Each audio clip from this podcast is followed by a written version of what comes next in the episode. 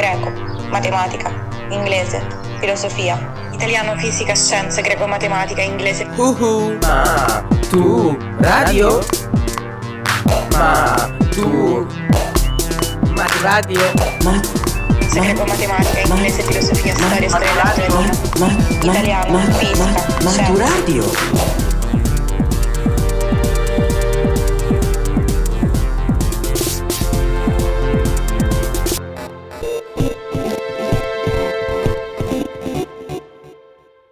Podcast di filosofia per l'esame di maturità, letto da Daniele Parisi, Immanuel Kant, critica della ragion pratica e critica del giudizio. Buongiorno e benvenuti a un nuovo podcast di Maturadio. Oggi continuiamo a parlare del filosofo Immanuel Kant, scritto sempre con due M nel nome e la K nel cognome, ricordate? Bene. Come abbiamo già detto, Kant vive in Germania tra il 1724 e il 1804. Conosce a fondo la religione, la filosofia e la scienza del suo tempo, dal pietismo protestante che insiste sul senso del peccato al razionalismo di Wolff che vuole dimostrare tutto, dalla fisica di Newton che ha scoperto la gravità universale all'empirismo scettico di Hume. Ma oggi non parliamo della sua teoria della conoscenza. Riprendete il primo podcast sulla critica della ragion pura, un monumento che non si può riassumere qui. Oggi parliamo prima di tutto di morale e qui bisogna ricordare che Kant è influenzato da un altro filosofo, Rousseau, che aveva scritto tanto sulla natura buona dell'uomo che si è perduta nella nostra società e sul bisogno di ritrovare una morale per il singolo e per lo Stato. Ricordiamo anche che la rivoluzione americana e la rivoluzione francese del 1789 segnarono per Kant un passaggio politico e storico molto importante. Kant aveva una cinquantina d'anni quando le rivoluzioni avvengono, forse l'umanità si stava scrollando di dosso il peso dell'autorità religiosa e politica e stava entrando nella fase dell'illuminismo, in cui la ragione non si inchina davanti a nessuno, in cui l'uomo si governa da sé. La filosofia critica di Kant cerca di stabilire una volta per tutte i poteri e i limiti della ragione, mettendo al centro della filosofia il soggetto, il soggetto che rifiuta ogni dogma a meno che non se ne dia una buona ragione. Nella prima critica si parlava di conoscenza. Ecco, oggi torniamo alla trilogia delle critiche e proviamo ad approfondire le altre due critiche, quella della ragion pratica e quella del giudizio. La critica della ragion pratica viene pubblicata nel 1788 e si occupa, come dice il nome, della pratica, cioè del comportamento umano e su come l'uomo possa agire secondo la morale. Il centro di quest'opera è quindi occupato dall'analisi delle condizioni stesse della morale. Come ha già fatto nella critica della ragion pura, in cui Kant non voleva mostrare che cosa l'uomo conosce, ma come conosce, adesso Kant non vuole fornire dei precetti morali o delle leggi precise, ma spiegare come si fa a sapere se un comportamento è morale. Per questo Kant definisce la sua morale formale, perché ciò che Kant si propone di ottenere, scrivendo quest'opera, è scoprire la forma generale della morale, che si esprima in una legge. I contenuti, cioè le singole azioni morali, a quel punto li sapremo riconoscere. Ma cos'è la legge morale per Kant? Secondo lui è una legge universale, valida per tutto e tutti, che si può applicare a ogni azione. Per essere universale deve essere anche a priori, cioè deve prescindere dall'esperienza, da quello che ci è capitato o da quello che ci piace, perché ognuno di noi è diverso. Questa legge la possiamo trovare in noi, non è qualcosa che dobbiamo apprendere dall'esterno, tantomeno da qualcuno che ci voglia convincere a fare senza starci a pensare troppo. Ma se la morale autentica non viene dall'esperienza, però, da cosa deriverà? Ancora una volta la risposta è già nel titolo dell'opera, direttamente dalla ragione. La legge morale è quindi per Kant un fatto della ragione stessa, che chiunque, anche se non ne sa niente di filosofia, può scoprire da sé. Quindi, tornando al titolo dell'opera, ora avremo a che fare con la ragion pratica e con la volontà. La ragione guida la volontà a fare questo o quello, Farne la critica vorrà dire cercare i principi che devono guidare la volontà e anche stabilirne i limiti, cioè, come vedremo, capire che la morale non ci permette di farci illusioni sulla bontà del mondo. La ragione pura, infatti, tende sempre a idealizzare. Torniamo alla definizione di Kant di morale. Riassumiamone le tre caratteristiche imprescindibili che ci insegnano a distinguere la morale autentica dalla morale mia o tua, cioè dai principi validi solo per qualcuno o qualche gruppo, che non possono dettare leggi a tutti. La morale autentica è tale solo quando è 1. incondizionata, 2. universale e 3. necessaria. Cosa significano questi tre aggettivi? Dunque, Dire che la morale è innanzitutto incondizionata significa affermare che non è influenzata dal mondo esterno e dalla sensibilità e che trova quindi il suo motivo e il suo fine direttamente in se stessa. Definire poi la morale universale e necessaria vuol dire che essa è valida appunto universalmente, per tutti e sempre, in ogni epoca e luogo, in Australia, in Svizzera, nel Seicento, nell'Ottocento e via dicendo. Andiamo più a fondo. Quali sono le regole che caratterizzano la volontà e l'azione dell'uomo? In base a quali principi ciascuno di noi si regola nelle proprie azioni? Kant distingue due diversi tipi di principi pratici. Quando questi principi pratici sono soggettivi si chiamano massime, quando sono oggettivi si chiamano imperativi. Le massime sono le regole di condotta individuale, per esempio, io mi alzo presto la mattina o io non mi faccio tatuaggi. Si tratta delle norme personali, ossia che concernono ogni persona nella sua singolarità, che derivano dalla sua personale esperienza e la guidano nelle attività quotidiane, nelle relazioni con gli altri. La dimensione delle massime, quindi, lo ripetiamo, è soggettiva, ciascuno ha la sua. Definisce cosa è bene per me, nella mia concezione individuale del mondo e del bene. Di conseguenza non si può attingere ad esse se si vuole arrivare a stabilire una morale universale. Veniamo invece agli imperativi. Kant, che come avete già visto amava essere davvero molto preciso, distingue due diversi tipi di imperativi quelli ipotetici e quelli categorici. Gli imperativi ipotetici sono quelli guidati da un fine preciso, uno scopo che si vuole raggiungere. Per esempio, beh, li si può esemplificare nella frase se vuoi che succeda questo, devi fare quest'altro. O ancora più stringato, se vuoi A, devi fare B. Per esempio, se vuoi arrivare a casa entro stanotte, devi partire adesso. Si tratta insomma di regole pratiche che si dividono a loro volta in regole dell'abilità, che riguardano scopi materiali immediati. Se vuoi una pasta mangiabile, non cuocerla troppo. E consigli della prudenza che riguardano una dimensione più indefinita come quella delle passioni o dei desideri, slegati dalla ragione. Se vuoi laurearti, devi studiare.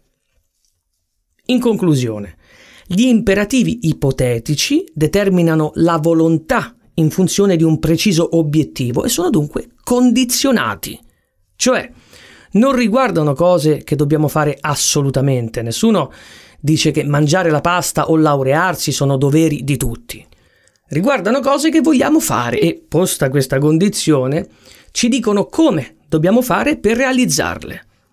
Gli imperativi categorici, al contrario, sono incondizionati, ossia sono validi a prescindere dai nostri scopi personali.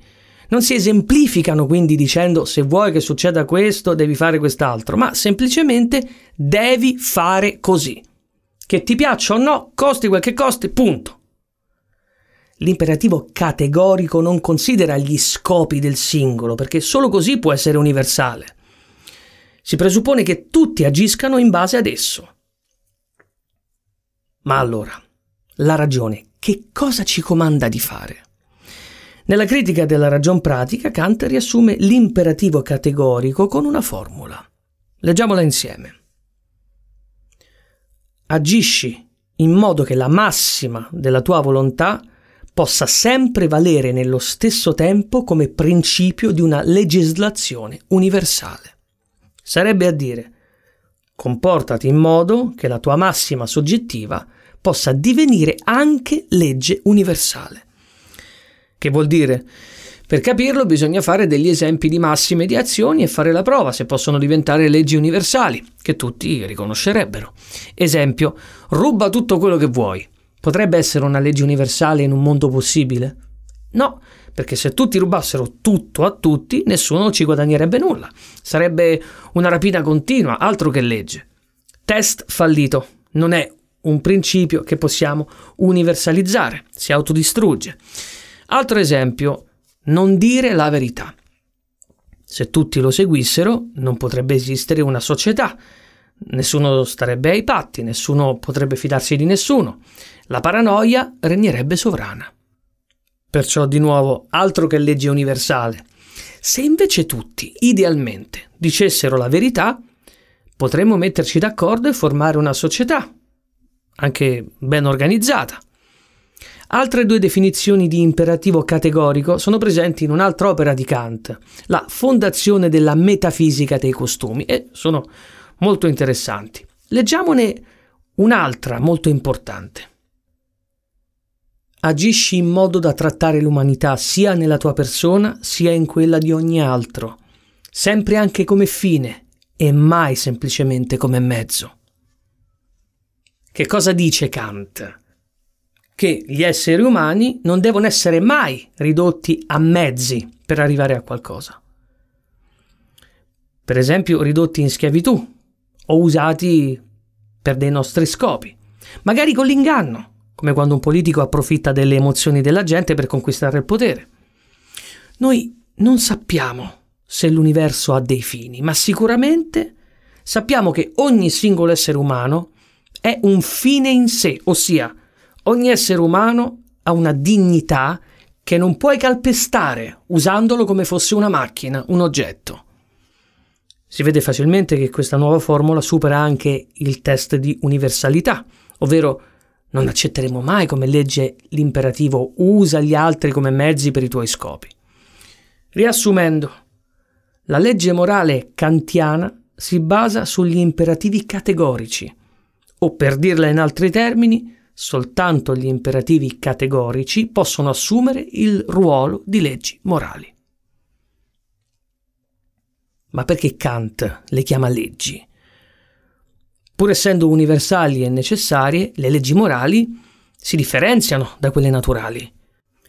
Le leggi naturali, quelle che studia la scienza, infatti non possono non attuarsi, diversamente dalle leggi morali, che possono anche non attuarsi, poiché le cause della volontà siamo noi stessi e non è detto che obbediremo a quelle leggi. Allora, in che senso sono delle leggi? Nel senso che servono però come modelli per abolire cosa è morale. Questi modelli per Kant vanno seguiti negli stati quando si formulano le leggi del diritto. Ma attenzione, per Kant agire moralmente significa rispettare la legge interiormente, nelle proprie intenzioni, non basta rispettarle esteriormente. Per esempio, spiega Kant, se io faccio una donazione a un'organizzazione che aiuta gli orfani, non è detto che la mia azione sia morale. È morale se lo faccio perché so che è doveroso. Se invece lo faccio per farmi bello e magari ricavarne qualcosa in società, non è morale per niente. Di conseguenza, essere morale è l'intenzione, non l'azione in sé. Quella di Kant è una morale legata all'intenzione. La legge morale quindi va rispettata e osservata in quanto tale, come dovere saldo e consapevole. Se dessimo alla legge morale un contenuto o uno scopo particolare egoistico, non risponderebbe più ai criteri che la rendono morale. Ma questo non vuol dire che la legge morale sia un comandamento estremo che ci schiaccia, al contrario è una legge che viene da noi, da noi stessi, da noi in quanto esseri razionali. Questo è molto importante per Kant e ha a che fare con l'obiettivo di realizzare l'illuminismo. La legge morale è tale solo quando non dipende dai comandi esterni ed è pienamente autonoma. Universale e autonoma, due aggettivi molto importanti per Kant.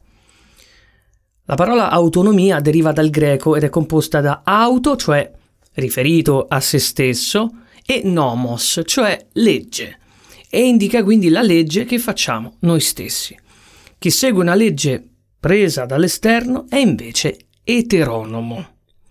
Per esempio, se uno fa delle cose per paura o perché l'ha detto un tizio importante o perché lo dicono tutti, non è autonomo. La legge morale quindi non è quindi legata alla religione, mi comporto bene per paura che Dio mi punisca, né ai costumi sociali, mi comporto bene per non essere giudicato negativamente dagli altri, né dalla legalità stessa, mi comporto bene per non essere punito dalla legge. È solo dentro di sé che l'uomo trova la propria legge morale, in virtù del suo essere razionale, e cioè mi comporto bene perché devo, a prescindere da tutto, perché così dice la ragione dentro di me. Riflettiamo ancora un attimo su questo fatto straordinario. Noi possiamo essere autonomi, pensare da noi. Possiamo autoregolarci senza influenze e quindi in piena libertà. Questo ci distingue dagli oggetti naturali e dalle macchine. Un sasso non può scegliere di non cadere, deve obbedire alla forza di gravità. Non c'è niente da fare. E anche le macchine, i computer, sono eteronomi, e cioè seguono i programmi che ci mette l'uomo.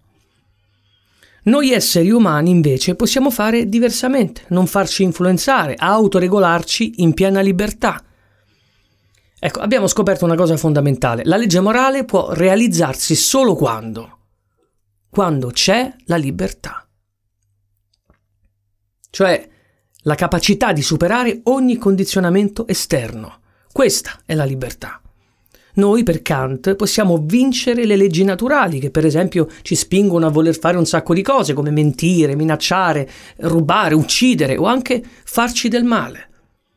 Kant teneva davvero tanto a quest'idea che la morale in noi è altrettanto importante dell'universo con le sue leggi. Kant scrisse proprio che due cose suscitavano la sua ammirazione. Il cielo stellato sopra di me, la legge morale dentro di me, cioè conoscere l'universo e agire moralmente.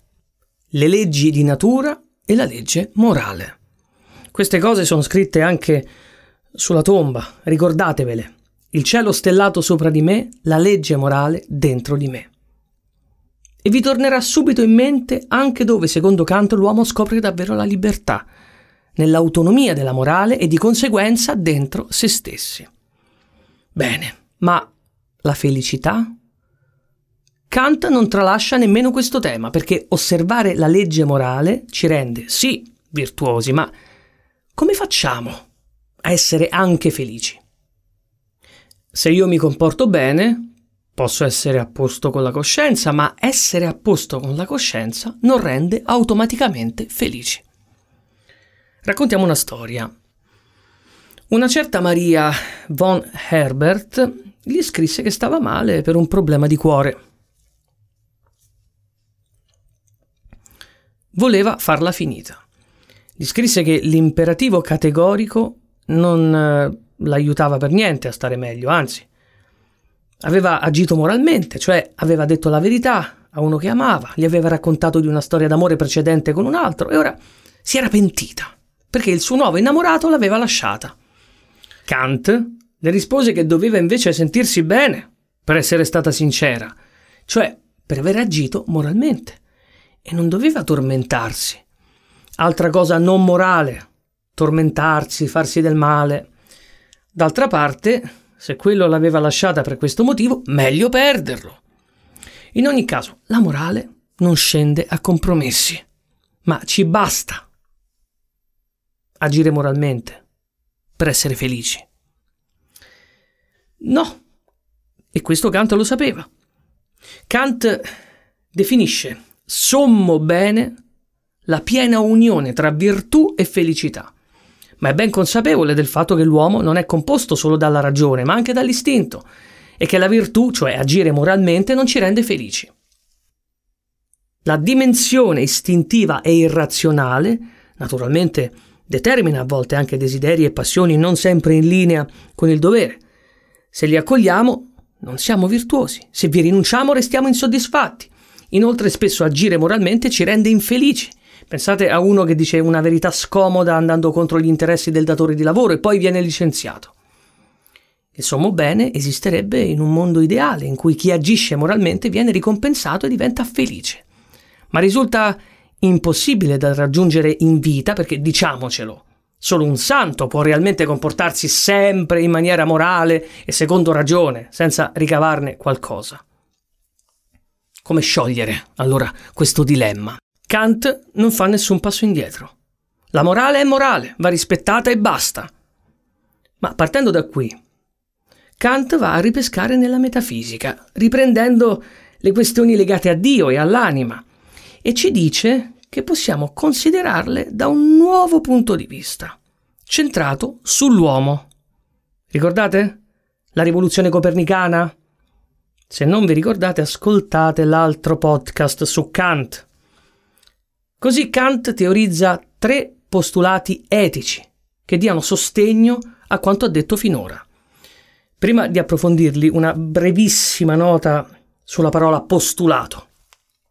Viene dal latino postulatum, cioè ciò che è richiesto, e indica una frase che, anche se non può essere dimostrata, viene accettata come vera, per sorreggere un sistema di pensiero. Ne abbiamo dato una definizione anche nel podcast di matematica sulla geometria euclidea. Chiaro? I postulati, della morale sono cose che accettiamo per il fatto di agire moralmente. Bene, adesso vediamo nel dettaglio questi postulati. Il tema di questi postulati sono quei concetti trascendenti che nella critica della ragion pura erano rimasti fuori dalla conoscenza. Ve li ricordate? Dio, l'anima, le cause prime dei fenomeni. Ecco, questi concetti assumono nella critica della ragion pratica un valore diverso, non più dato dalla dimensione della conoscenza, ma da quella della morale. Il primo postulato etico di Kant è l'immortalità dell'anima. Una vita sola, abbiamo detto, non basta per raggiungere la santità e per pareggiare i conti tra morale e felicità, ma Presupponendo che la nostra anima sia immortale, abbiamo tutto il tempo per raggiungerla e arrivare così al sommo bene. Così, quando agiamo moralmente per Kant, troviamo nella ragione un motivo di credere nell'immortalità. Se esiste questa legge universale, allora prima o poi questa legge deve portare a una qualche felicità, anche se il mondo che conosciamo non sembra garantirlo. Il secondo postulato riguarda l'esistenza di Dio. Chi infatti, se non il creatore, può farsi garante della corrispondenza piena tra virtù e felicità? Dio è proprio la forza che consente di concepire il sommo bene, colui che ci dà conferma della sua esistenza, insomma colui che custodisce la possibilità della felicità eterna. È lui che garantisce che se si vive virtuosamente poi Dio ci garantirà la felicità. E allora la morale può essere la base di una fede razionale in Dio. Kant la chiama una fede morale, cioè non la fede di chi si butta in ginocchio sperando di ottenere qualcosa da Dio, ma la fede di qualcuno che crede in Dio perché la morale ce lo porta. Deve pensare che c'è una giustizia che corrisponde alla legge morale e solo Dio potrebbe garantirla.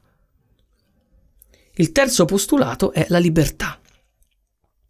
La libertà è lo stesso principio su cui si fonda l'azione morale e la libertà è anche la via attraverso la quale ci distacchiamo consapevolmente dal mondo sensibile. La libertà è fondamentale perché senza possibilità di scelta non può esserci alcuna morale. Se fossimo costretti ad agire in un determinato modo, non si potrebbe più definire la nostra azione morale o meno, perché non dipenderebbe più da noi o dalla nostra volontà. Se fossi una macchina, potrei dire, ad esempio, se le mie azioni sono buone o cattive? Senza libertà non c'è morale. Per questo è fondamentale per Kant postulare anche il concetto di libertà, che però costituisce una violazione delle leggi di natura che dominano nel mondo fenomenico, cioè ci giustifica a pensare che siamo noi le cause delle nostre azioni. C'è in noi una capacità che va oltre la natura, anche se non sappiamo esattamente cos'è. I postulati non sono considerati un vero e proprio sapere, ma allo stesso tempo non possono essere scientificamente smentiti, nemmeno con il progredire della scienza. La loro esistenza, infatti, non riguarda più la conoscenza, ma la ragionevole speranza della dimensione morale. E la loro forza sta proprio nel non essere appurate e quindi nel non rappresentare una costrizione. La critica della ragion pratica è più o meno tutta qui.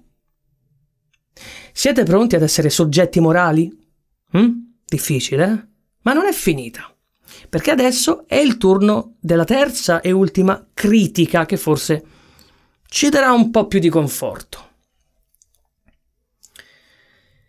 La terza critica, la critica del giudizio o critica della facoltà di giudizio, viene pubblicata nel 1790 come ponte e passo successivo delle altre due critiche. Kant definisce la stesura di questa terza opera come una vera e propria necessità, perché sente il bisogno di connettere quanto esplorato nel suo lavoro precedente. Il suo scopo è adesso quello di mettere in relazione natura e libertà, cielo stellato e legge morale. Facciamo uno schema. Nella critica della ragion pura, Kant si occupava della facoltà dell'intelletto, che ci dà le leggi del conoscere, mentre in quella della ragion pratica si occupava della ragione pratica, ovvero quella che regola la volontà. Il risultato è la creazione di leggi che regolano da un lato la natura, dall'altro la morale, che tuttavia restano in conflitto. Kant ora si occupa di una terza facoltà, la facoltà di giudizio, che è quella con cui consideriamo le cose caso per caso e che forma i giudizi particolari. Kant si domanda se nella nostra esperienza della natura esista una qualche forma di finalità, un ordine che ci induca a pensare che natura e morale possano superare il conflitto. La natura ha un senso? uno scopo? La chiave per risolvere la questione non starà nel conoscere. Non sappiamo se oggettivamente la natura segue un fine, né nella morale, ma nel sentimento. Possiamo però sentire che c'è un senso nelle cose, trovarlo nel piacere che sentiamo per le cose belle e per la meravigliosa organizzazione delle forme naturali, dai pesci agli alberi, dagli arcobaleni agli uccelli che cantano. Non ci commuoviamo, ad esempio, quando vediamo un tramonto? Ma non corriamo. Kant, come al solito, parte con le sue classificazioni per analizzare bene la situazione. Innanzitutto Kant distingue due tipi di giudizi. I giudizi determinanti e i giudizi riflettenti. I giudizi determinanti si chiamano così perché appunto determinano il loro oggetto mediante forme a priori. Prendiamo un esempio e ci applichiamo la legge. Legge. Tutti i cambiamenti hanno una causa. Dato un x, questo avrà una causa naturale. Se un oggetto cade, è perché c'è la forza di gravità. I giudizi determinanti quindi corrispondono ai giudizi sintetici a priori, che avete già imparato a conoscere che erano il centro della critica della ragion pura. La critica del giudizio, invece, intende concentrarsi sui giudizi riflettenti. Con questa dicitura Kant allude a quei giudizi che riflettono su casi particolari, concreti, che cercano di trovare un ordine che non è scontato. Ci sono tantissimi fenomeni che osserviamo e che ci garantisce che tutti dipendono da poche leggi particolari valide per tutti. Quello che cerchiamo è una finalità della natura, una armonia tra la natura e la nostra ricerca di un ordine. A loro volta i giudizi riflettenti si dividono in due gruppi, giudizi teleologici e giudizi estetici. Questa distinzione si genera proprio in base al modo in cui i due tipi di giudizi si collegano al principio di finalità. I giudizi teleologici si occupano della finalità negli oggetti naturali. Il termine teleologia viene dal greco telos, cioè fine, scopo, e logos, cioè pensiero, e significa quindi discorso intorno ai fini. L'intento dei giudizi teleologici è cercare lo scopo interno dell'oggetto che analizzano. Per esempio, che funzione ha lo scheletro dentro il corpo? Beh, quella di sorreggerlo. Nonostante queste finalità possano essere considerate oggettive, noi le cerchiamo per un bisogno puramente soggettivo. Sentiamo la necessità di dare un senso alle cose che ci circondano, una ricerca di significato che ci riguarda tutti, universalmente. Non è così. Non cerchiamo di dare un senso alla nostra osservazione del mondo. Un biologo non può fare a meno di pensare che le parti di un organismo hanno uno scopo anche se non può sapere che oggettivamente gli organismi sono stati creati secondo uno scopo. Di nuovo, al centro c'è il soggetto conoscente. Questo è il modo in cui dobbiamo pensare. Come sono fatte le cose in sé non lo sappiamo. Il giudizio estetico si concentra invece sulla finalità senza scopo, ossia la finalità priva di un'utilità precisa. Attraverso il giudizio estetico percepiamo il bello e il sublime. Per farla breve, il giudizio estetico indaga proprio la bellezza e le sue diverse manifestazioni, infatti il concetto di estetica allude proprio alla dottrina della bellezza. Ed è qui la chiave della critica del giudizio, perché qui noi abbiamo una prova che qualcosa nella natura si accorda con i nostri bisogni. E qual è la prova? Non è un ragionamento, è il semplice piacere della bellezza naturale. E questo piacere si basa su un principio nuovo, un principio estetico. Ma vediamo un po' in dettaglio. Parliamo del bello. Come lo percepiamo il bello? Lo avvertiamo quando qualcosa ci suscita un sentimento di piacere. Parlando in termini di finalità, bello è qualcosa che sembra esistere proprio con lo scopo di dare vita in noi a un profondo senso di armonia con il mondo esterno, ma senza uno scopo o un obiettivo preciso. È come se ciò di cui stiamo facendo esperienza ci venga incontro, manifestandosi proprio per noi e ci fa stare bene. Un esempio è un bel paesaggio di montagna o il canto degli uccellini in un bosco. Abbiamo la sensazione che quella cosa bella ci riguardi, come se fosse fatta apposta per noi e stare a guardare, ascoltare e dare libero sfogo all'immaginazione, è un gioco che facciamo con la natura e ci dà piacere. E questo sentimento della bellezza è un sentimento universale, perché siamo tutti fatti allo stesso modo. Abbiamo un senso comune, dice Kant, che non vuol dire un modo di pensare tutti allo stesso modo, ma un modo di sentire tutti allo stesso modo. Quello che si prova a essere un essere umano, in questo senso, è uguale per tutti.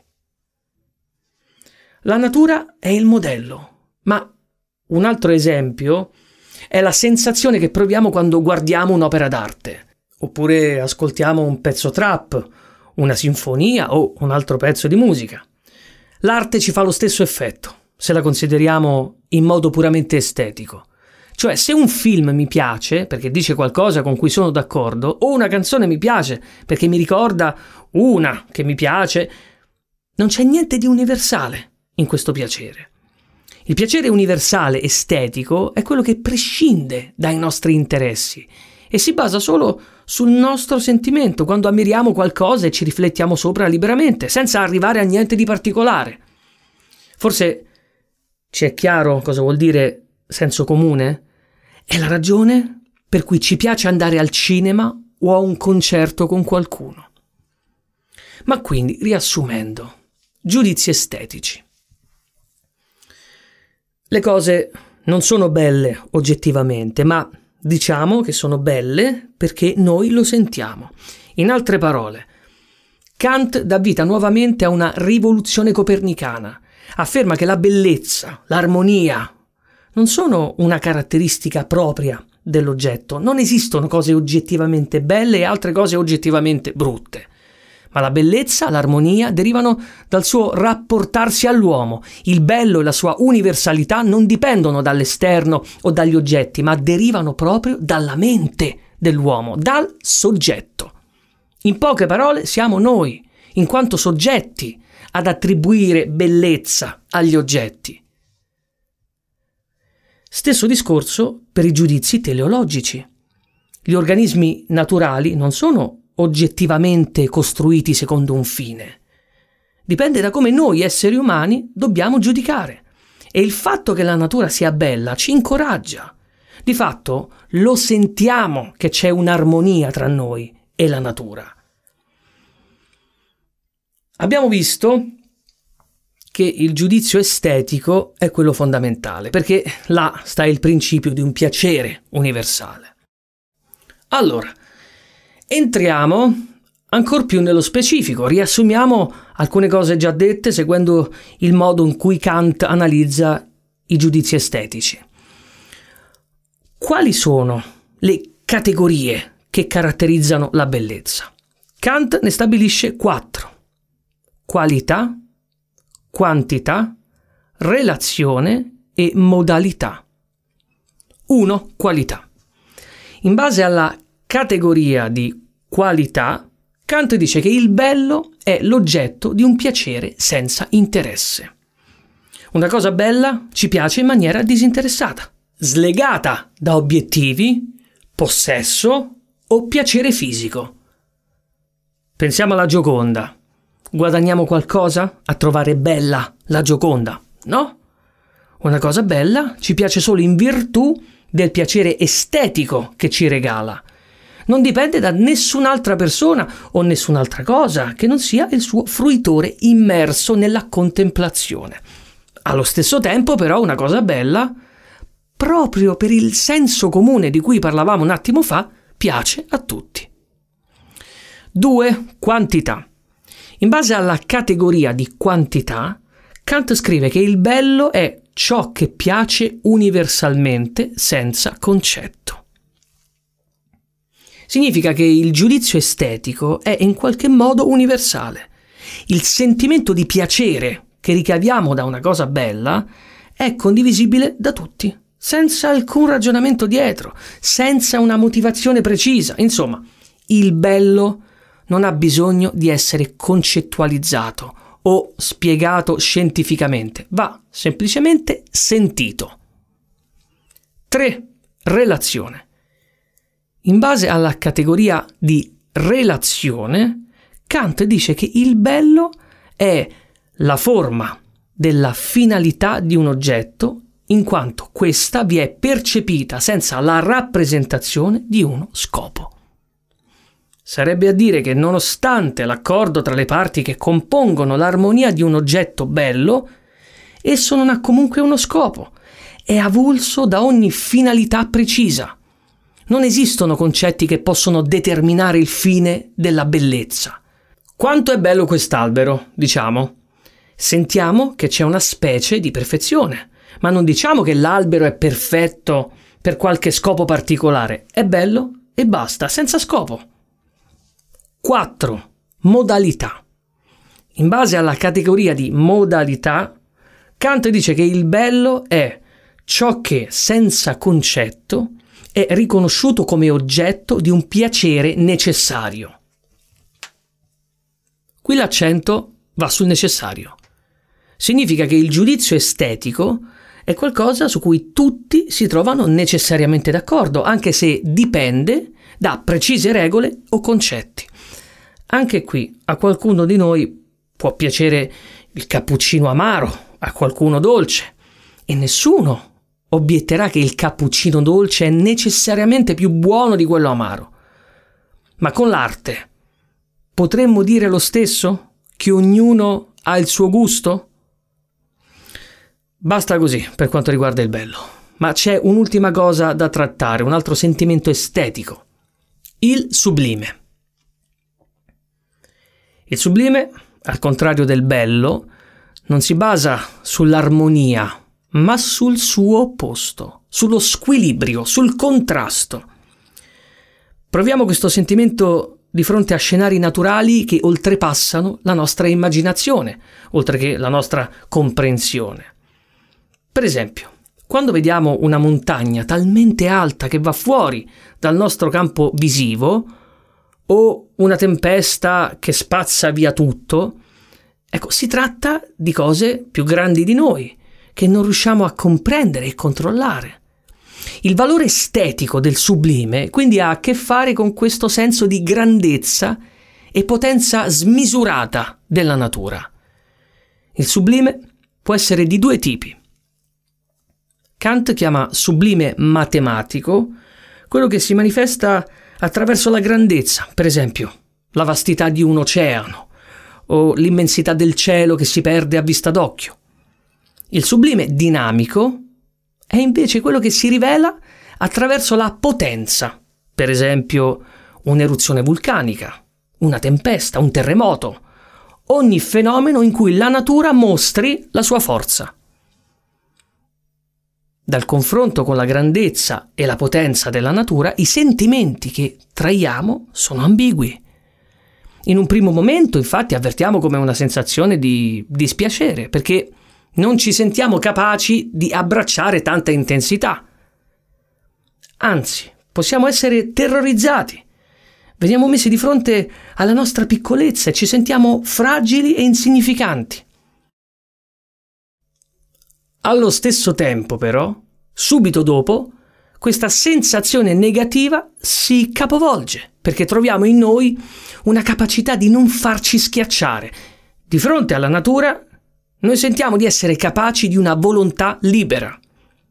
Anche se la natura è infinitamente grande e potente, noi possiamo farci coraggio, reagire, seguire la nostra ragione contro ogni potenza naturale. Volendo, potremmo addirittura sacrificarci per un ideale, ma niente ci obbliga a piegarci alla natura e alle emozioni che ci provoca. In sintesi, il confronto con l'immensità della natura risveglia in noi il senso della nostra grandezza spirituale, la nostra vicinanza al noumeno.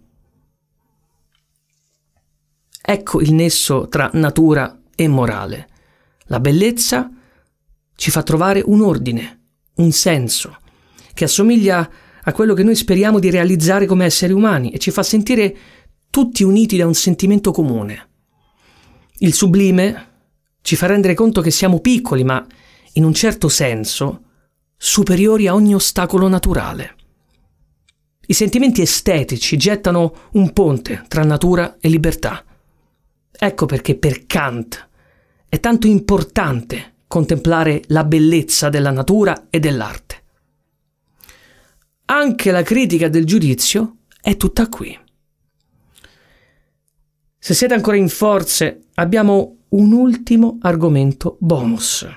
Parliamo di un'altra opera di Kant, più breve ma altrettanto interessante.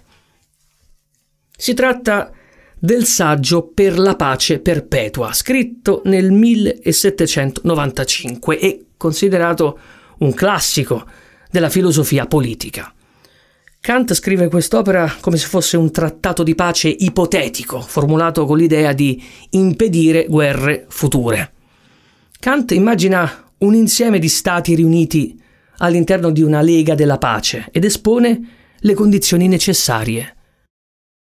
Tra queste troviamo l'eliminazione degli eserciti, il divieto di contrarre debiti per spese militari e quello di violare in alcun modo la parola data ad altri stati intromettendosi nelle rispettive politiche interne, che però dovranno sempre essere fondate sulla libertà c'è anche il diritto che va concesso a ogni uomo di visitare un paese straniero, poiché la terra è originariamente di tutti. Successivamente Kant difende la possibilità concreta della pace perpetua e lo fa sottolineando come sia proprio la natura a favorirla, per via delle dimensioni limitate della Terra, che non permettono l'espansione illimitata che anima i guerrafondai. Se non dovesse bastare, Kant fa leva anche sulla convenienza della pace, che è di certo più vantaggiosa della guerra perché non porta a combattere i propri simili. Per concludere, Kant affronta il ruolo della filosofia in questo contesto. Il filosofo quindi non deve prendere il potere, ma aiutare colui che governa a essere in linea con la legge morale e di conseguenza agisce per realizzare la pace perpetua. Ebbene, ragazze e ragazzi, sembra incredibile, ma questo podcast su Immanuel Kant finisce qui. Buon ripasso e alla prossima. Maturadio è un progetto di podcast didattici per la maturità promosso dal Ministero dell'Istruzione con la collaborazione di Radio 3 e Treccani. Supervisione didattica a cura di Laudes, ideazione di Cristian Raimo. La sigla di Maturadio è di Teo Teardo.